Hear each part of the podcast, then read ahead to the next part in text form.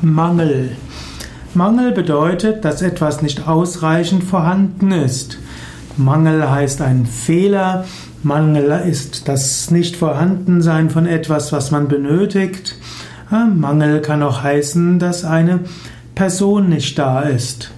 Mangel heißt also das Gefühl von Defizit und Armut. Es gibt Geldmangel, man kann einen Lehrermangel haben und natürlich gibt es auch Vitaminmangel und anderes.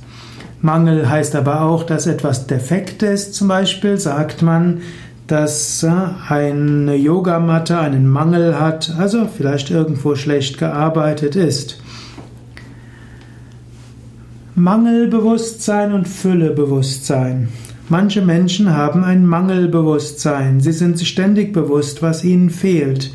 Ein solches Mangelbewusstsein führt dazu, dass, man, dass sie irgendwo unglücklich sind. Ein Füllebewusstsein geht davon aus, dass man alles hat, was man braucht. Man genießt die Schönheit des Himmels, man genießt, was man alles hat und freut sich über all das, was man genießen kann. Aus einem Füllebewusstsein kommt, das passiert es auch oft, dass einem die Dinge gegeben werden, die man noch nicht hat. Währenddessen bei einem Mangelbewusstsein, wo man ständig darauf achtet, was man nicht hat, kann es auch geschehen, dass einem noch vieles weggenommen wird, was man schon hat. So ist es gut, aus einem Mangelbewusstsein zu einem Füllebewusstsein zu kommen und eine einfache Methode wäre zu danken. Danke immer wieder für das, was du hast.